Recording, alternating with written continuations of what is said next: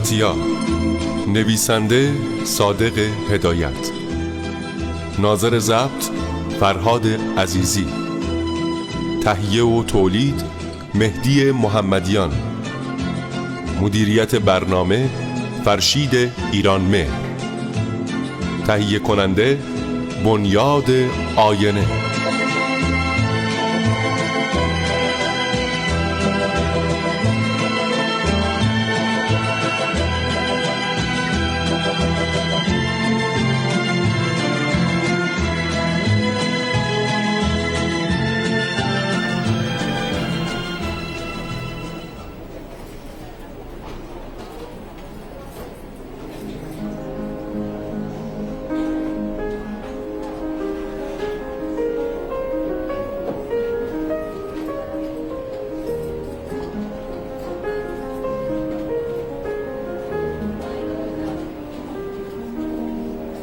چند شب بود مرتبا مهندس اتریشی که اخیرا به من معرفی شده بود در کافه سر میز ما می آمد اغلب من با یکی دو نفر از رفقا نشسته بودیم. او می آمد اجازه می خواست کنار میز ما می نشست و گاهی هم معنی لغات فارسی را از ما می پرسید چون می‌خواست زبان فارسی را یاد بگیرد. از آنجایی که چندین زبان خارجه می‌دانست مخصوصا زبان ترکی را که ادعا می کرد از زبان مادری خودش بهتر بلد است لذا یاد گرفتن فارسی برایش چندان دشوار نبود. ظاهرا مردی بود چارشانه با قیافه جدی سر بزرگ و چشمهای آبی تیره. مثل اینکه رنگ رود دانوب در چشمهایش منعکس شده بود.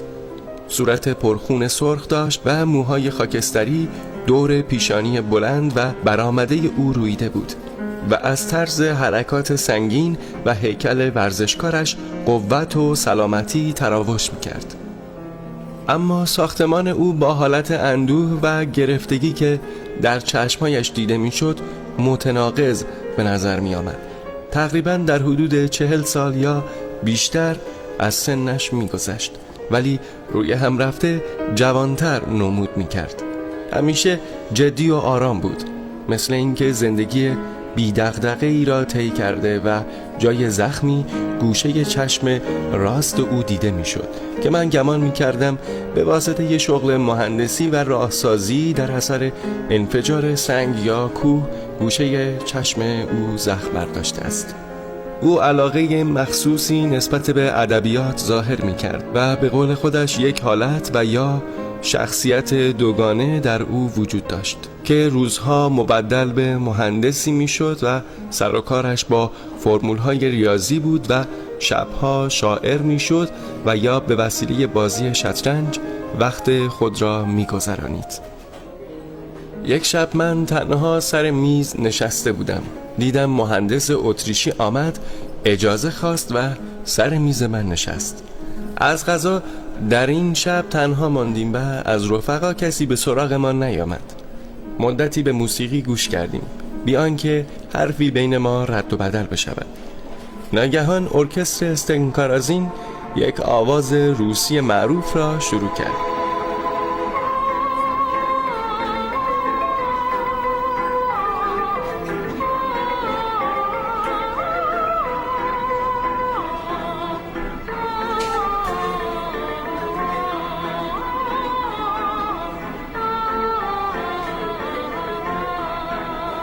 در این وقت من یک حالت درد آمیخته با کیف در چشما و صورت او دیدم. مثل اینکه او هم به این نکته برخورد و یا احتیاج به درد دل پیدا کرد.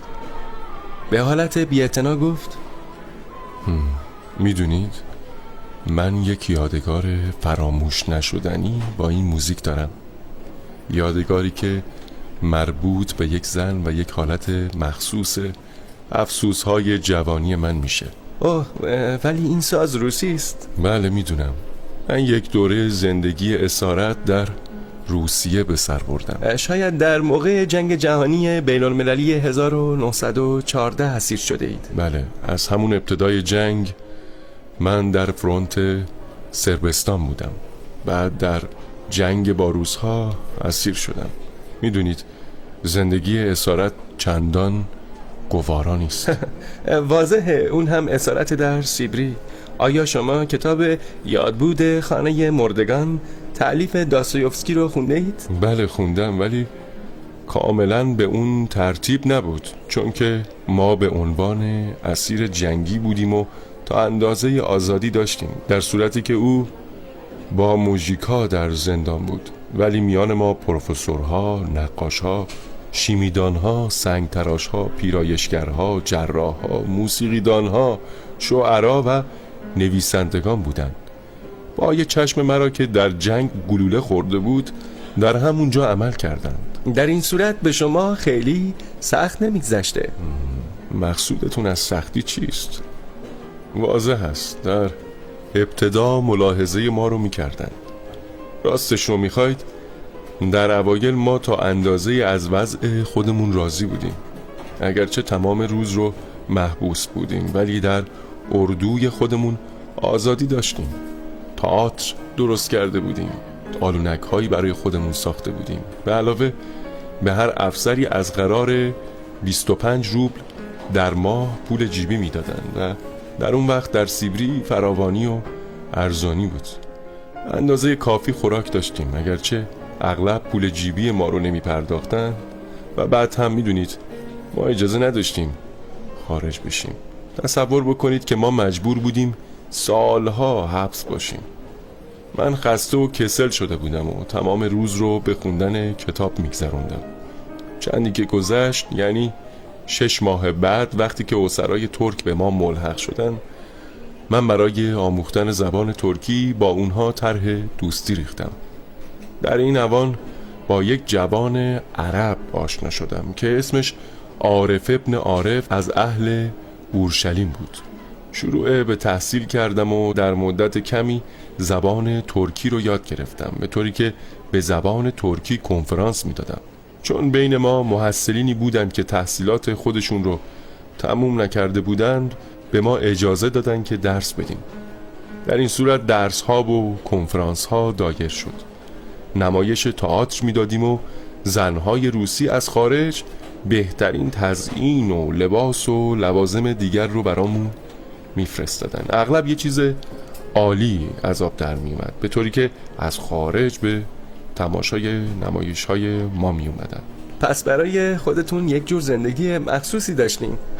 شما گمان می‌کنید من فقط قسمت خوبش رو شهر دادم. شما فراموش می‌کنید که ما در یک اردو حبس شده بودیم که روی تپه واقع شده بود و به مسافت دو کیلومتر با شهر کراسنویارسک فاصله داشت. اطراف اردو سیم خاردار کشیده بودند و تیرهایی به طول 6 متر به زمین کوبیده شده بود و فاصله به فاصله باروهایی بود که پاسبانان تفنگ به دست کشیک می‌دادن ولی من از آلونک خودم بیرون نمی اومدم و همه وقتم صرف خوندن کتاب می شد و یا کنفرانس های خودم رو تهیه می کردم تنها چیزی که به من دلداری می‌داد این بود که می‌دیدم این همه اشخاص تحصیل کرده صنعتگر دیگر همه جوان و خوشبخت یا پیر و بدبخت با سرنوشت من شریک بودن.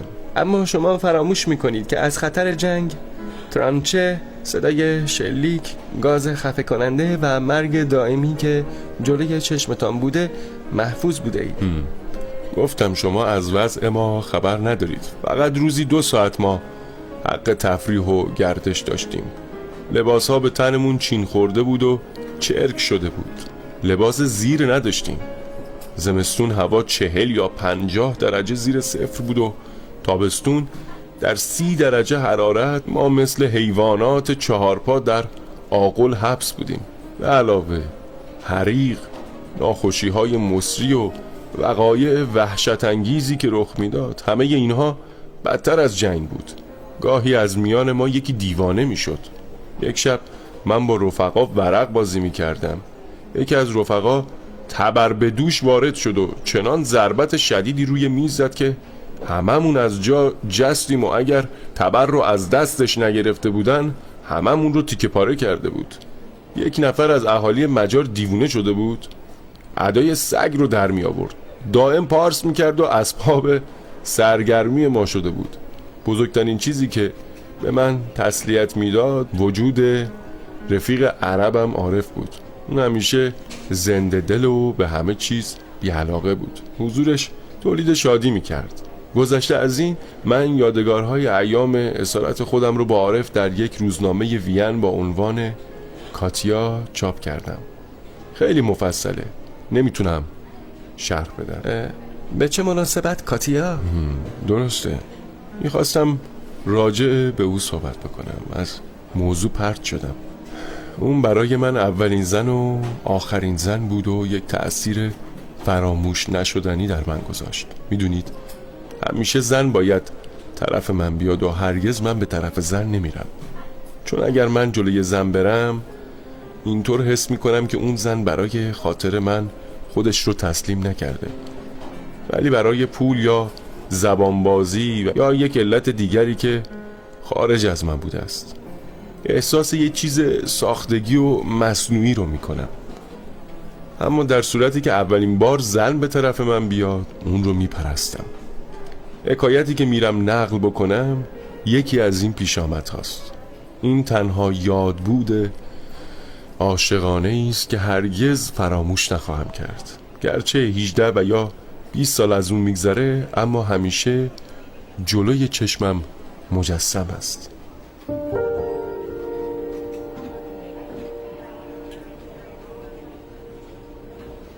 همون وقتی که ما نزدیک کراسنویارسک اسیر بودیم بعد از آشنایی من با جوانان عرب که یک جور دوستی حقیقتا برادرانه و جدایی ناپذیر ما رو به هم مربوط می کرد هر دومون در یک آلونک منزل داشتیم و تمام وقتمون صرف تحصیل زبان و یا بازی ورق می شد من به او آلمانی می آموختم و او در عوض به من زبان عربی یاد می‌داد.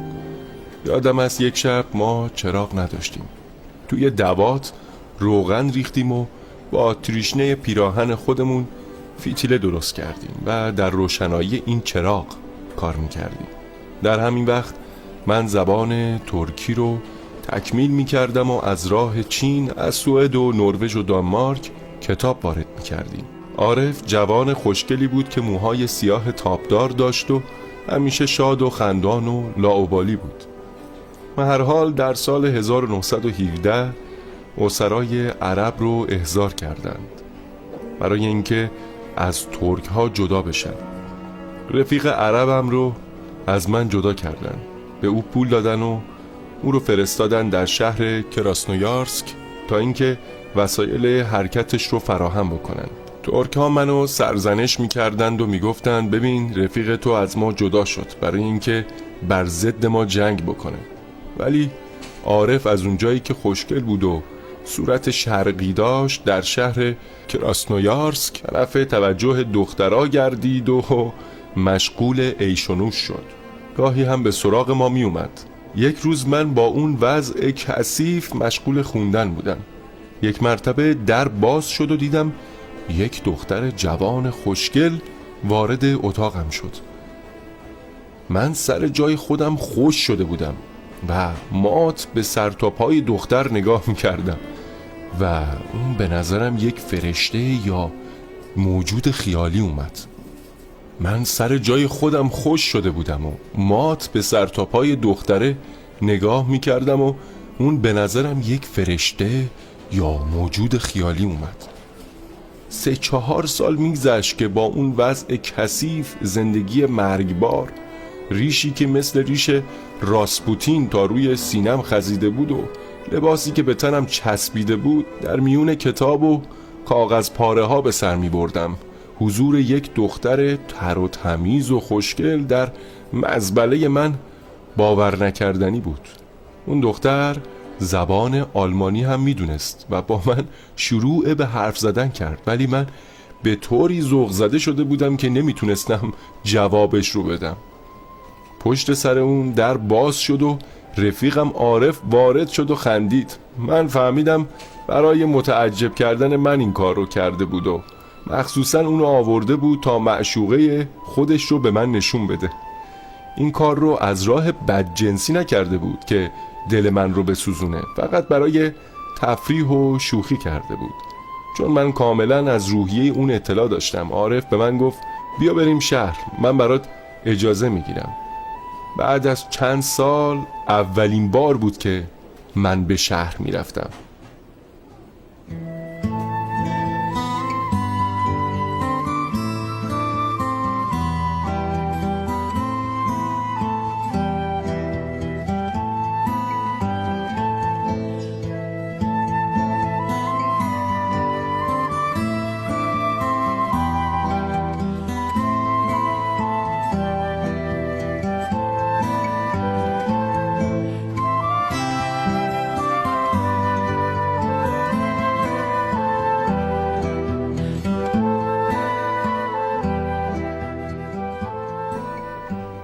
بالاخره با عارف و کاتیا که اجازه مرا گرفت به طرف شهر روانه شدیم.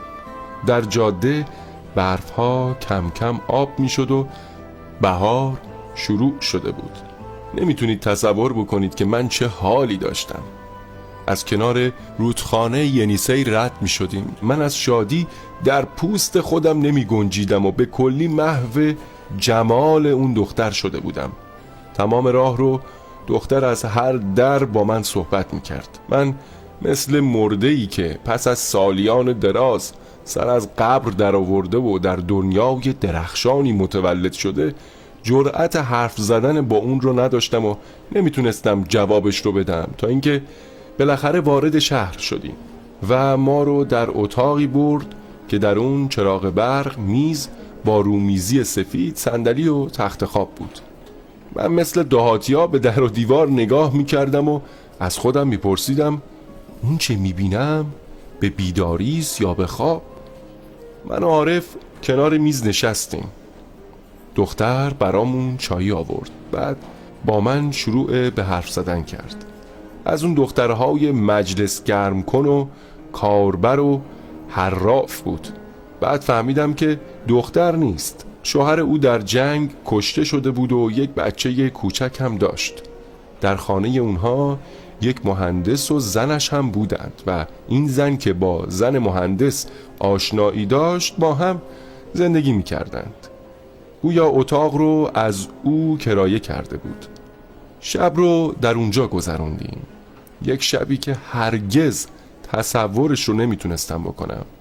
من برای اون زن جوان عشق نداشتم. اصلا جرأت نمی کردم این فکر رو به خودم راه بدم. اون رو می پرستیدم او برای من از گوشت و استخوان نبود یک فرشته بود. فرشته نجات که زندگی تاریک و بی معنی و یک نواخت منو یک لحظه روشن کرده بود. من نمی‌تونستم با اون حرف بزنم و یا دستش رو ببوسم. صبح برگشتم ولی با چه حالی؟ همینقدر می‌دونم که زندگی در زندان برام تحمل ناپذیر شده بود. نمی‌تونستم بخوابم و نه بنویسم و نه کار بکنم. از دو کنفرانس هفتگی خودم به عذر ناخوشی کنارگیری کردم.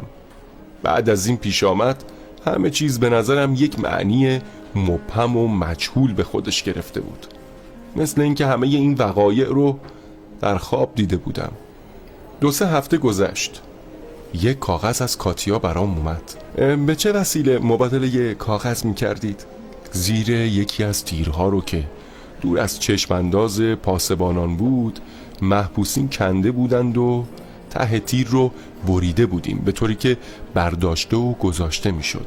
هر روز به نوبت یکی از ما به طور قاچاق می‌رفت و برای دیگران چیزهایی که احتیاج داشتن می‌خرید و میآورد کاغذها رو هم اون میرسوند. باری در کاغذ خودش نوشته بود دوشنبه که روز شنای ما بود من از کنار رودخانه بروم و او به ملاقات من خواهد اومد.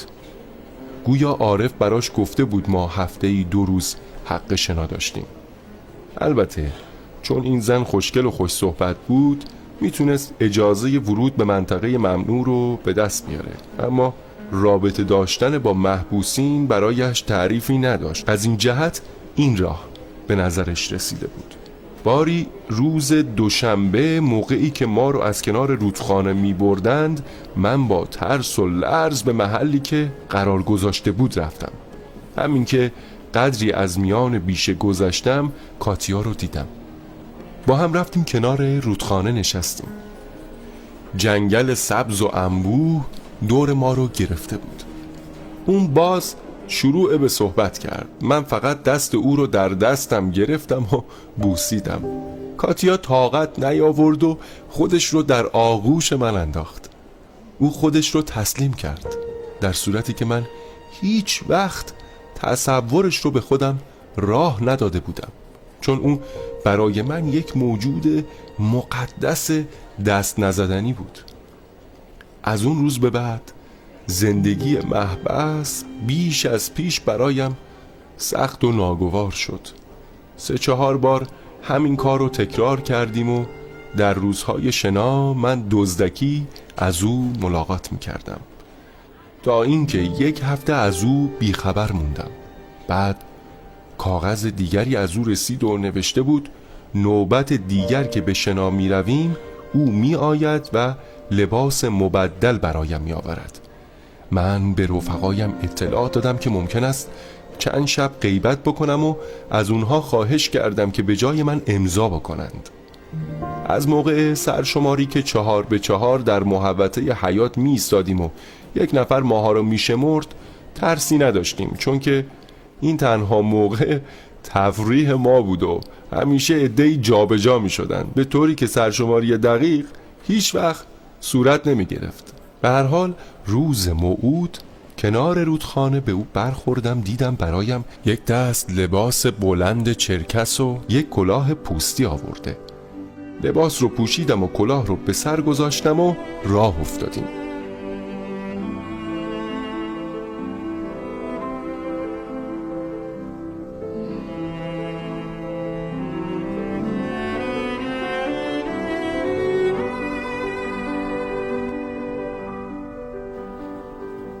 از ساخلوی محبوسین تا شهر دو ساعت راه بود. در بین راه اگر کسی به ما برمیخورد کاتیا با من روسی حرف می‌زد ولی من هیچ جوابش رو نمی‌دادم. فقط گاهی می‌گفتم اسپاسیبو. بالاخره رفتیم به خانهش تا صبح در اتاق او بودم. فردایش با خانواده مهندس روسی و زن و بچهش به قصد گردش در کوه ها حرکت کردیم. سه روز گردش ما طول کشید. در کوه سه ستون که قله اون به شکل سه شقه در آمده بود رفتیم و در جنگل نزدیک اونجا چادر زدیم و آتش کردیم. در این محل مثل یک دنیای دور و گم شده دور از مردم و حیاهوی اونها بودیم. خوراک های خوب میخوردیم و مشروب خوب می نوشیدیم و از لای شاخه درختها ستاره ها رو تماشا می کردیم نسیم ملایم و جانبخشی میوزید. کاتیا شروع به خواندن کرد. آواز کشتیبانان ولگا و استنکارازین رو با صدای افسونگری می‌خوند و مهندس روسی با صدای بم به او جواب می‌داد. صدای کاتیا مثل زنگهای کلیسا در گوشم صدا می‌کرد. من به جای خودم مونده بودم. اولین بار بود که این آواز آسمانی رو میشنیدم.